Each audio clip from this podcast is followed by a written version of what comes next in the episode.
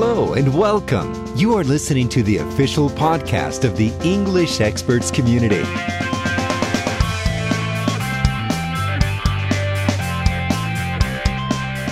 E aí pessoal, aqui é Alessandro e você está ouvindo o English Podcast. Hoje o nosso bate-papo é com o Leandro Vicente, que está aqui novamente, já é o segundo programa dele aqui no English Podcast. Ele também é conhecido como Levi. Ele é profissional na área de TI, é apaixonado pela língua inglesa e por cultura e fala sobre isso em seu canal no YouTube, o Levi Talk. Trabalha como consultor e desenvolvedor de software, usa o inglês no dia a dia e hoje vai compartilhar conosco um pouco de sua experiência.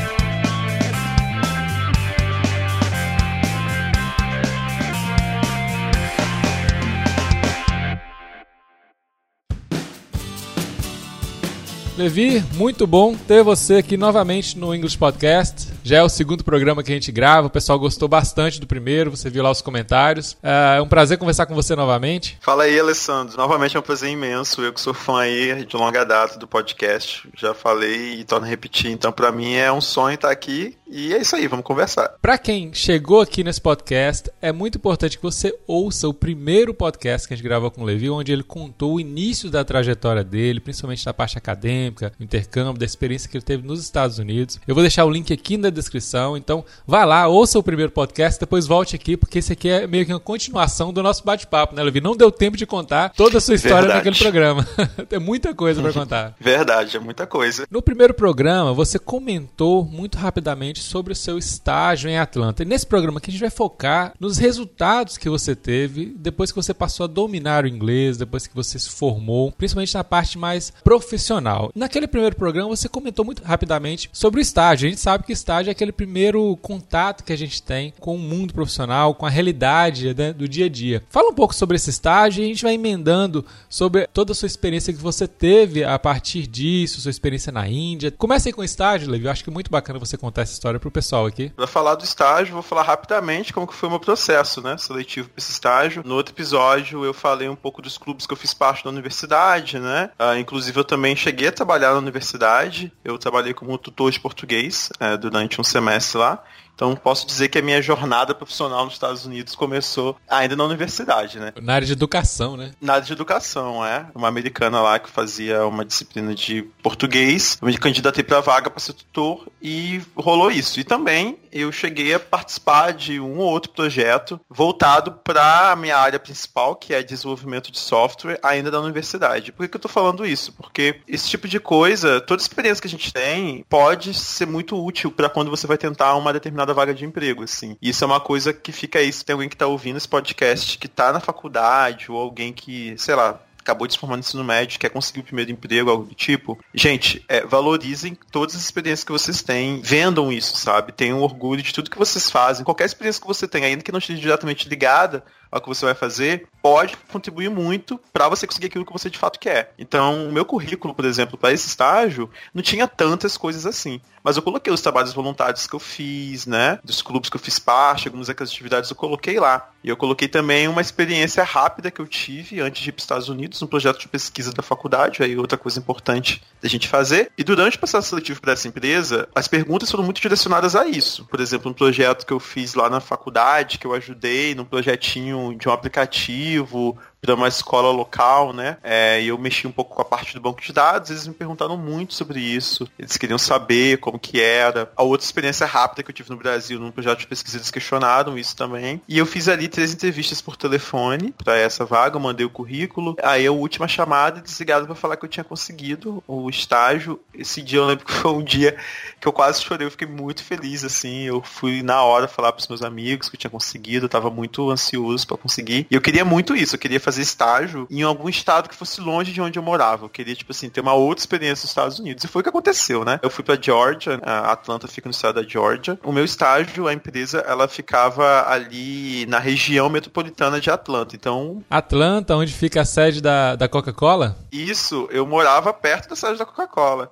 Eu via, tipo, da minha janela eu conseguia ver o prédio da Coca-Cola, né? Inclusive, eu visitei também o Museu da Coca-Cola, que fica lá perto. Enfim, é, mu é, muito legal. Eu amei morar em Atlanta. Era uma rotina puxada, porque eu ficava aí pelo menos uma hora e meia de transporte público para ir mais uma hora e meia de transporte público para voltar para casa. Eu pegava um trem e depois eu pegava um ônibus para chegar no trabalho. E era 40 horas por semana, assim, né? O que a gente chama de full time. Quando você vai com visto de estudante, como foi o meu caso, você para fazer o estágio, geralmente você tem que fazer um estágio que é full time, que é 40 horas por semana. E era um estágio que não era remunerado, inclusive. Eles davam uma ajuda de custo no começo, ah, mas como tinha a questão da bolsa do governo e tal, eu não passei nenhuma necessidade por isso, nada do tipo. Mas foi uma experiência fantástica. Era uma empresa que eu tinha dress code, né? Eu tinha que vestido de roupa social, sapato social. Alinhado, né, cara? É, alinhado ali, né? Mas por mais que a empresa tivesse essa cara mais tradicional, o ambiente de trabalho era muito relaxado, minha equipe era muito relaxada, um time diverso, tinha pessoas de diferentes lugares do mundo, né? O meu supervisor era paquistanês, por exemplo. Tinha uma diversidade de pessoas ali também, né? Mulheres, pessoas de diferentes etnias. Então era, era um time bem rico, assim, né? Era um time diverso e assim, foi uma experiência muito bacana e o que mais marcou nesse estágio para mim foi o programa de estágio. Porque o que acontece? As empresas, no Brasil também isso ocorre. Quando você faz estágio numa empresa assim, costuma ter um programa de estágio estruturado, que além do trabalho diário que você faz, eu desenvolvi um sistema lá, você tem algumas reuniões e alguns eventos pontuais ligados à sua experiência de estágio. Então a gente tinha, por exemplo, eu fiz parte do comitê social e do comitê de serviço voluntário. O que, que era isso? Era um comitê que a gente tinha para pensar em atividades sociais para os estagiários. Então, por exemplo, uma vez por semana a gente tinha o Ice Cream Social, que é uma coisa muito padrão nos Estados Unidos, muito comum, que é um momento ali durante a semana que a empresa compra um monte de sorvete, os funcionários vão lá e conversa, né? Aquela, pra ter aquela troca, de networking. Então, eu fazia parte desse comitê. A gente organizou, por exemplo, um dia que a gente foi no kart comer e tal, tipo um happy hour, né? Assim. E a gente organizou nesse comitê. E também tinha um comitê de serviço voluntário. A gente organizou é, junto de uma ONG. A gente foi lá e pintou uma casa numa, numa região, numa rua lá que eles tinham várias casas para pessoas em situação de vulnerabilidade social, né? A gente foi lá, fez o serviço voluntário. Então, assim, é, já fica esse recado, assim. Se você vai trabalhar num lugar, se envolva com as atividades, assim. Claro, você tem que focar na sua atribuição principal, só que até por uma questão de tornar o seu trabalho mais prazeroso e de, inclusive, construir um currículo, né? Se a gente for pensar de forma mais mercado, é interessante você fazer parte desses comitês, essas outras atividades, assim, organizar. Foi muito bom, assim, foi uma experiência muito rica. Foi um estágio que durou só dois meses, mas foram dois meses muito intensos assim. O difícil é sempre aquela primeira oportunidade. Eu já passei por isso também. Muitas vezes o que as pessoas esquecem, principalmente quando a gente está jovem, assim, é, eu, eu, vejo isso acontecendo. Eu já, depois que eu criei empresa, eu, eu, vi isso acontecendo, principalmente em entrevistas. Muitas vezes a pessoa está pleiteando ali um, um cargo, um estágio e coloca desculpa na falta de oportunidade. Mas ela esquece que não precisa da oportunidade para ela começar a mostrar o trabalho. Quando a pessoa vai fazer uma entrevista, ela pode mostrar o que ela fez por conta própria. Vai, vai ser entrevistada para tomar conta de, de redes sociais, alguma coisa assim. Mas ela, ela tem, como é que ela mantém a dela? É uma coisa que não precisa da oportunidade, assim, ela pode desenvolver por conta própria. Se vai trabalhar com desenvolvimento de software, poxa, já desenvolveu alguma coisa por conta própria? O que, que ela tem para mostrar? É como se mostrasse aquilo portfólio. Ela não está trabalhando em empresa, mas ela tem aquilo para mostrar já e aquilo já ajuda muito na cabeça da, de quem está entrevistando, na cabeça do avaliador ali, avaliar o, o o interesse que aquela pessoa tem naquele cargo, né, naquele projeto. Sim, e duas coisas rapidinhas que eu posso compartilhar com relação a isso nesse estágio, e até fazendo um link com a questão do inglês, né?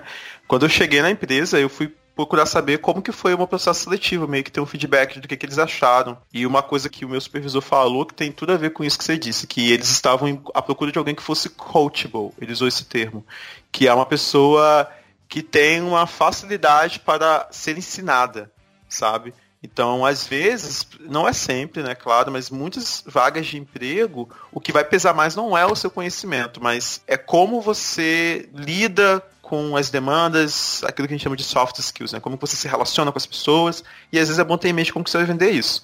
E uma outra coisa que eles trouxeram também é que o meu inglês foi algo que ajudou um pouco, assim, que eles disseram que de todo mundo que eles conversaram, eu era uma das pessoas que eles perceberam um conforto maior para falar em inglês, assim, e isso foi uma coisa que destacou também, assim. Quando eu vi isso, eu fiquei, tipo, bem surpreso, assim, eu falei, nossa, quem diria que isso poderia fazer alguma diferença, né? Não que eu fui contratado por isso, mas querendo ou não, isso chama atenção, né, de quem tá te entrevistando, e isso vale para várias coisas. E depois do estágio, como o inglês influenciou a sua vida profissional, para você conseguir um emprego, o avanço aí nessa carreira aí na, na área de TI. É, o inglês, ele, eu sempre falo que o inglês ele tem um papel muito importante desde o seu momento de aprendizado, né? A gente da área de TI principalmente, mas outras áreas têm isso também. Muitos conteúdos estão em inglês, muitos cursos estão em inglês. Então, durante esse tempo que eu voltei dos Estados Unidos até eu estar trabalhando hoje na empresa que eu estou, eu consumi muito material de estudos e tudo, e a maioria desses materiais é em inglês, então já fiz uma diferença desde aí, né? No final de 2017, eu comecei a trabalhar para uma empresa onde eu estou atualmente, uma consultoria de software é americana, né? Está presente em vários países. E uma das entrevistas que eu tive da empresa foi em inglês, e por mais que não fosse uma entrevista eliminatória, porque lá na minha empresa, no caso da minha empresa, né? É, o inglês não é um fator que te impede de entrar mas é um fator que precisa ser avaliado porque isso vai determinar muito as oportunidades que você vai poder pegar de primeira lá dentro e tudo. E no meu caso, especificamente, eu fui para a Índia fazer um treinamento. E aí, no caso, a questão do inglês é muito importante para isso, sim, até para a empresa saber quanto tempo de preparo você vai ter que ter antes de viajar e tudo. Conta pra gente aí, você no primeiro podcast você contou sua experiência nos Estados Unidos. Talvez você pode relacionar aí o que você viu de diferente na Índia. Como é que foi sua experiência na Índia, a questão cultural, a questão do idioma? Uhum. Você teve algum, alguma dificuldade com o sotaque? A minha experiência na Índia foi uma experiência bem distinta, né, dos Estados Unidos. Não só pela questão de serem continentes diferentes, mas por ser o foco, né? Estados Unidos eu fui para estudar e eu tinha férias, aquela coisa toda. A Índia foi um treinamento intensivo de cinco semanas eu fiz um vídeo no meu canal sobre isso, eu posso deixar aqui linkado. É o que eu fui fazer na Índia, eu explico tudo, falo qual é a empresa, explico, enfim. Link vai estar aqui na descrição para esse vídeo, Sim. muito bacana. Foi bem intensivo, assim. Então eu passava a maior parte do tempo no escritório da empresa, fazendo lá o treinamento e tudo. A gente tinha um projeto fictício, enfim. Só que o que acontece? Obviamente não estava o tempo todo trabalhando, né? E aí, nesses intervalos, eu procurei sair um pouco, conhecer o país. E o primeiro aspecto, assim, que foi mais marcante dessa viagem em relação aos Estados Unidos é que eu estava quase que 24 horas interagindo com um grupo diverso de pessoas do ponto de vista de background de países. A gente tinha pessoas de 10 países diferentes lá no meu time e tudo, então eu estava o tempo todo interagindo com pessoas de vários, de várias nacionalidades, pessoas que eram nativas do inglês com sotaque diferente. Então tinha, por exemplo, colegas de trabalho dos Estados Unidos, da Inglaterra, da Austrália, por exemplo, que são países nativos do inglês, e da Índia, né? Que a Índia é também um país nativo em inglês, principalmente se você considerar a camada ali, classe média, que eles são alfabetizados em inglês. Tem um vídeo também que eu falo sobre isso, quem quiser ver, sobre os idiomas falados na Índia. Fora isso, tinha pessoas de vários outros países que não eram nativos do inglês, como por exemplo Espanha, Brasil, né, Equador, e eram pessoas com níveis diferentes de inglês. Tinham pessoas que falavam inglês mais fluente do que eu, tinham pessoas que falavam inglês menos fluente do que eu e tinham sotaques diferentes, então tinha toda essa essa riqueza cultural, digamos assim, né? Mas aí nesse ambiente que você teve aí com pessoas de várias nacionalidades, eu fico imaginando como é uma, uma sala com tantas nacionalidades e com tantos sotaques diferentes. O espectro que você tem aí de listening, né, aumenta bastante, seu ouvido fica treinado com relação a isso. Sim, e eu antes disso já tinha um exercício e fica uma dica aí para quem está estudando, é muito importante a gente ouvir diferentes sotaques no nosso processo de aprendizado. Gente, a gente não aprende inglês para falar com o americano. Os Estados Unidos não inventou o inglês, o inglês não pertence a eles.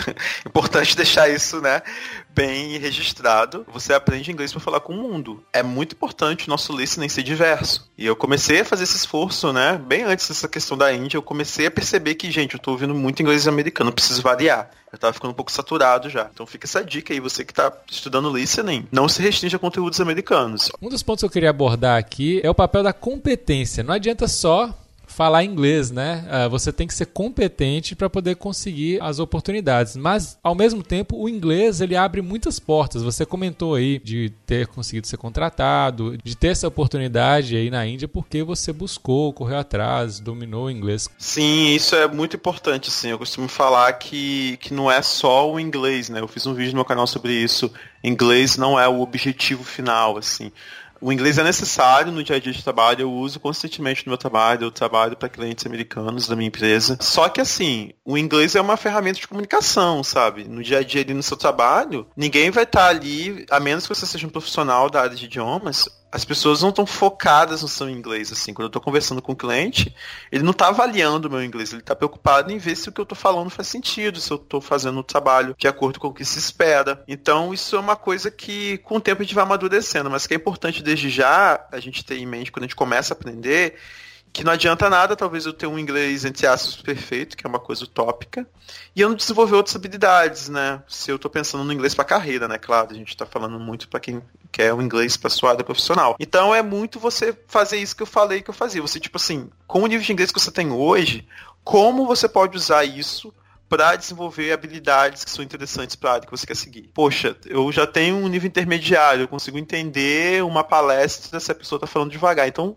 pega conteúdos em inglês que não tem em português, que isso vai te dar uma vantagem, isso vai abrir a sua mente, né? Eu bato na tecla novamente de soft skills, assim. É você desenvolver habilidades que, para a empresa, e isso é um ponto muito chave, assim. Para a empresa é muito mais fácil, por exemplo, pagar um curso de programação por um profissional fazer, se for de TI, do que ensinar essa pessoa a ser pontual, do que ensinar essa pessoa, por exemplo, a ter ética, do que ensinar essa pessoa a ter comprometimento, sabe? É, ou se, essa pessoa ter vontade de aprender. E, tipo, e o inglês pode ajudar muito nisso, assim. A própria disciplina que você tem para aprender inglês te desenvolve essas habilidades, né? E respondendo de forma direta, assim, sua pergunta sobre as portas que se abriram, até dentro da minha empresa atual, assim, é, existem algumas oportunidades que surgem. Por exemplo, o fato de eu ter um domínio do inglês, eu não preciso me preocupar com isso. Eu vou me preocupar só com. Então, vamos supor, eu entrei num projeto agora que tem uma tecnologia nova que eu nunca. Que é o caso do meu projeto atual. Eu precisei estudar algumas coisas que eu nunca não sabia. E o projeto é em inglês. Se eu não soubesse inglês, seriam duas demandas de aprendizado. Uma camada de dificuldade aprender, adicional. Não é? Então já é uma camada menor que eu tenho. E, por exemplo, ano passado eu fui para Nova York uh, no meu primeiro projeto para poder atender um cliente lá. E se eu não talvez tivesse o domínio do inglês ali no meu time, não faria tanto sentido eu ir, sabe?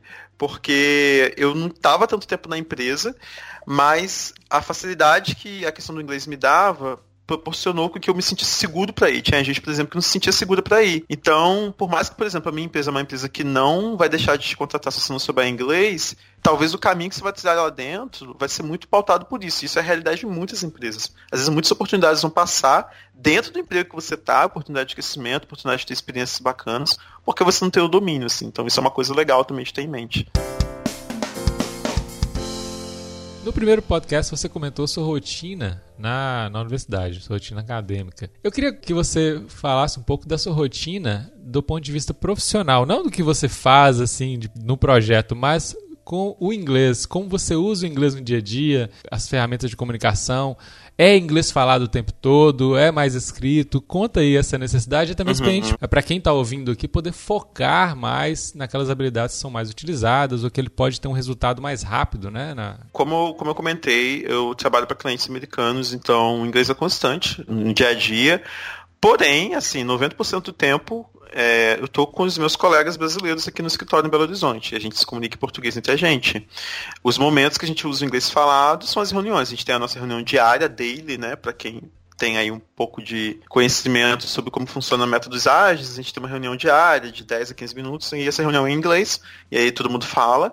E uma vez por semana a gente tem duas reuniões de uma hora, dependendo assim. Mas fora desse momento, a gente não está falando em inglês, a gente está usando principalmente o inglês escrito. E a gente se comunica muito por inglês escrito, assim, é como eu sou consultor e desenvolvedor, é, eu, na verdade, qualquer desenvolvedor, né, qualquer pessoa desenvolvedora, fica focado só em escrever código, né? Mas o fato de eu trabalhar numa consultoria traz uma demanda a mais ainda de comunicação. E é muito e-mail que eu tenho que mandar, é, documentos mesmo que às vezes eu preciso escrever, assim. E aí, falando da, da rotina de quem é, trabalha com desenvolvimento de software, programando especificamente, você tem que escrever o código em inglês, assim, né? Comentários, né, dentro do código, eu vejo isso o tempo todo. é, é o nome de tudo ali, é, para quem, desculpa entrar numa coisa muito técnica, mas para quem mexe com programação tem uma ferramenta chamada Git, que é uma ferramenta para você ir meio que registrando o histórico de trabalho. Cara, Git, Git é vida, velho. Pra, pra quem é da área de eu adoro o Git, cara. O Git mudou minha vida. Não é? E você vai registrando o seu trabalho, né? É uma forma de você ir criando o histórico do que você fez. E toda vez que você registra o seu trabalho, você tem que escrever uma mensagem. E essa mensagem é em inglês que a gente escreve, então é importantíssimo é, a gente ter isso. E às vezes eu vejo que algumas pessoas têm dificuldade na comunicação mesmo, porque elas não sabem escrever certas coisas, elas até conseguem falar, mas na hora de escrever elas têm uma dificuldade. Muitas vezes alguns colegas vêm, me pedem uma ajuda, assim, às vezes para poder escrever alguma coisa e tal. Tem que ter essa atenção aí com o inglês escrito, coisa que geralmente a gente não pensa, até chegar e trabalhar ali de fato. A gente tem que pensar que outra pessoa vai ler aquilo e aquela mensagem tem que estar muito clara, porque muitas vezes a pessoa vai ler aquela mensagem que você deixou aí no histórico do projeto daqui meses. E mesmo se ela perguntar para você, você não vai se lembrar Isso. daquela situação. Então a mensagem tem que estar muito clara, a escrita é muito importante. E uma outra coisa também é o tom, né? Uma coisa que eu já comentei em alguns vídeos. Uma mesma coisa você pode escrever de várias formas, dependendo de como você escreve, por você não tá ouvindo a voz da pessoa, você não está vendo o rosto da pessoa. Aquilo pode ser interpretado de forma grosseira. A comunicação escrita ela traz alguns desafios, assim, né? Levi, e com relação ao sotaque, o fato de você ser brasileiro teve alguma influência, assim, com pessoas de outras culturas? Sim, é o que acontece. É, o sotaque brasileiro, ao contrário do que muita gente pensa, não é um sotaque difícil de ser entendido por pessoas que não estão acostumadas a nos ouvir. Porque a nossa tendência ao falar em inglês aqui no Brasil, primeiro, a gente não costuma falar rápido quando a gente está falando em inglês.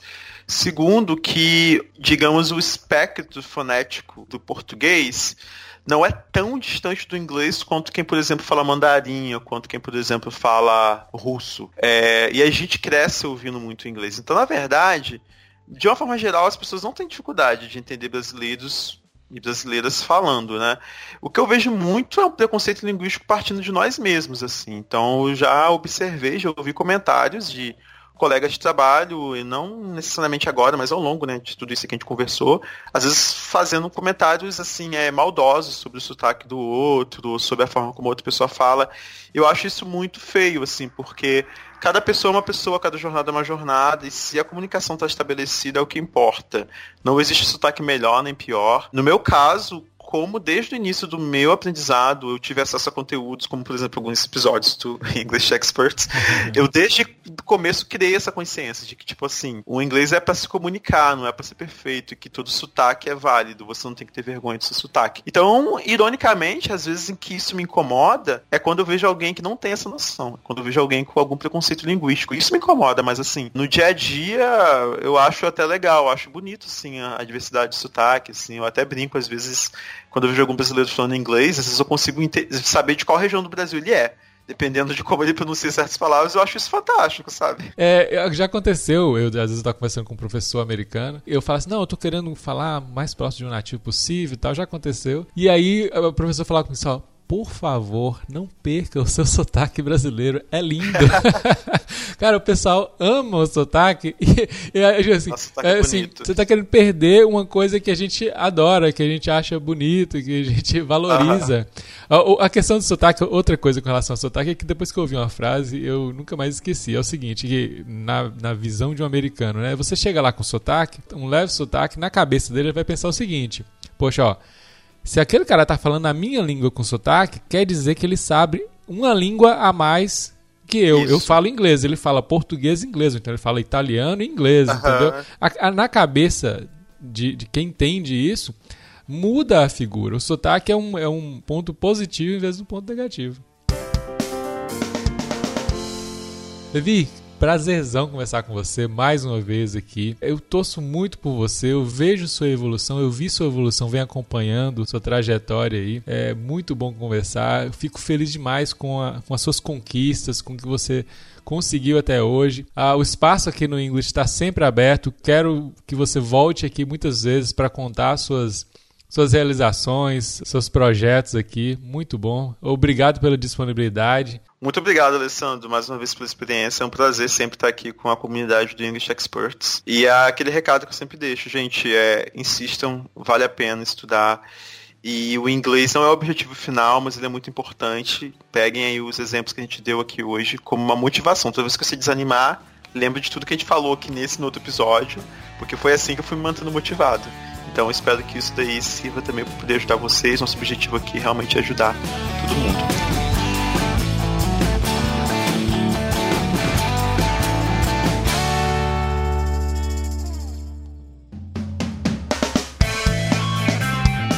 Eu sou o Levi, do canal Levi Talk Você me encontra Levi Talk em todas as redes sociais. Pode me chamar lá se quiserem conversar. No meu canal eu falo sobre aprendizado de inglês, cultura e assuntos relacionados a esses. Eu sou Alessandro Brandão e você me encontra no englishexperts.com.br. Os links para todos os assuntos e indicações que fizemos durante o programa estão no post do podcast, então vale a pena conferir.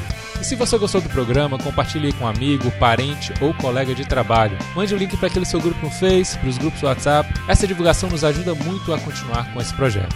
Envie seu comentário, sugestão ou crítica. Obrigado por ouvir o English Podcast e até a próxima!